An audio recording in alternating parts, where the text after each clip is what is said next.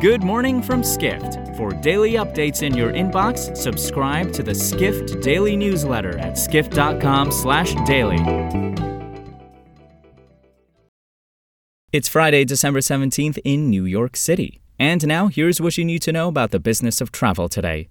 A large number of travel buyers said in 2020 that they were placing a greater focus on matters pertaining to diversity, equity, and inclusion. However, a new poll of UK based corporate travel buyers reveals a general de emphasis of those issues, writes corporate travel editor Matthew Parsons. A little more than 30% of respondents in a poll conducted by the UK's Institute of Travel Management said they were specifically addressing diversity, equity, and inclusion in their their company travel or policy. That's a major drop from the 53% who said last year they were focusing significantly on those issues. The Institute's CEO, Scott Davies, described the poll's results as disappointing, adding that corporations need to make enormous improvements in that regard.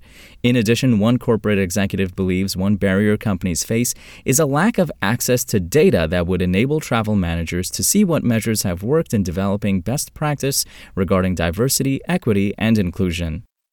We turn now to Trip.com. The company posted a significant third quarter loss, but the executive chairman of China's largest online travel agency expressed hope that Beijing could ease international travel restrictions next year, reports executive editor Dennis Schaal. Trip.com suffered a net loss of $131 million in the third quarter, while its revenue decreased 9% from the second quarter. In addition, the company said that both third quarter hotel occupancy and flight bookings were still around 30% lower than pre pandemic levels. But Trip.com co founder and executive chairman Jianzhang Liang told financial analysts Thursday that he didn't view the recently enacted restrictions to combat the Omicron variant as a major obstacle to the travel industry's recovery. Liang added that China could ease inbound and outbound travel curbs in the latter half of 2022.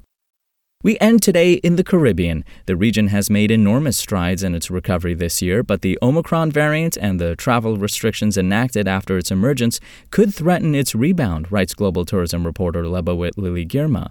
Nicola Madden Greig, the president of the Caribbean Tourism Hotel Association, said on Wednesday that the region was recovering well. Travel and tourism's contribution to its gross domestic product is expected to rise more than 47% this year, 10 percentage points higher than the industry's contribution to the global economy. Furthermore, advanced bookings of hotel stays and airline ticketing for 2022 also indicate a potential recovery of more than 70% of pre pandemic levels. However, several Caribbean destinations experienced a decrease in bookings between late November and early December following the emergence of the Omicron variant as compared to 2019 levels.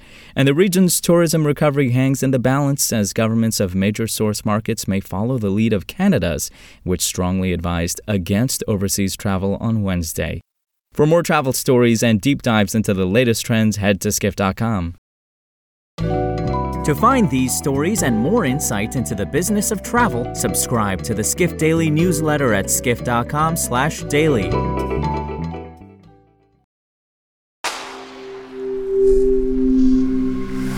Spoken Layer